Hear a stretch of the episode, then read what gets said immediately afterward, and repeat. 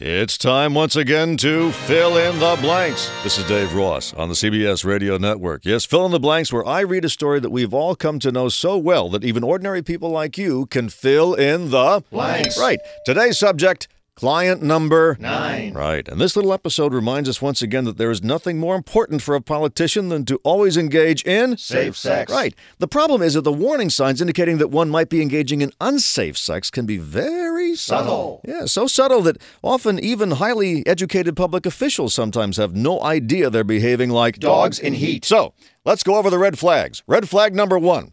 If your sex partner was booked through a website that displays her only from the neck down, it's probably not Safe sex. Right. If you're planning to pay your sex partner not just $4,000 an hour, but also for anything she wants from the hotel minibar, it's probably not Safe sex. If during foreplay, your sex partner says, quote, listen, dude, do you really want the sex? That's probably not Safe sex. If you're dealing with a consulting firm whose CEO is named Tamika Rochelle, it's not Safe sex. if you find yourself in a room naked and the woman with you is A, not your wife, B, not a registered nurse, or C, not a jailer at Abu Ghraib, what you're about to do is not. Safe sex. And so, after sex scandals involving Democrats Elliot Spitzer, Bill Clinton, and James McGreevey, and Republicans Larry Craig, David Vitter, and Mark Foley, we are forced to conclude that the only way to take the sex Uh. out of politics would be to.